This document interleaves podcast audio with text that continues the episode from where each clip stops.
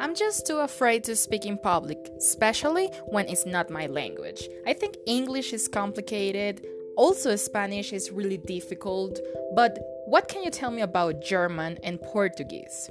Every week in What If podcast, we are going to be addressing different topics for you to put your fears aside and start speaking in other languages. Put into practice all that knowledge that you already have, build confidence, trust in yourself. Every week, we are having a new episode. What If Podcast, sponsored by Langs Border.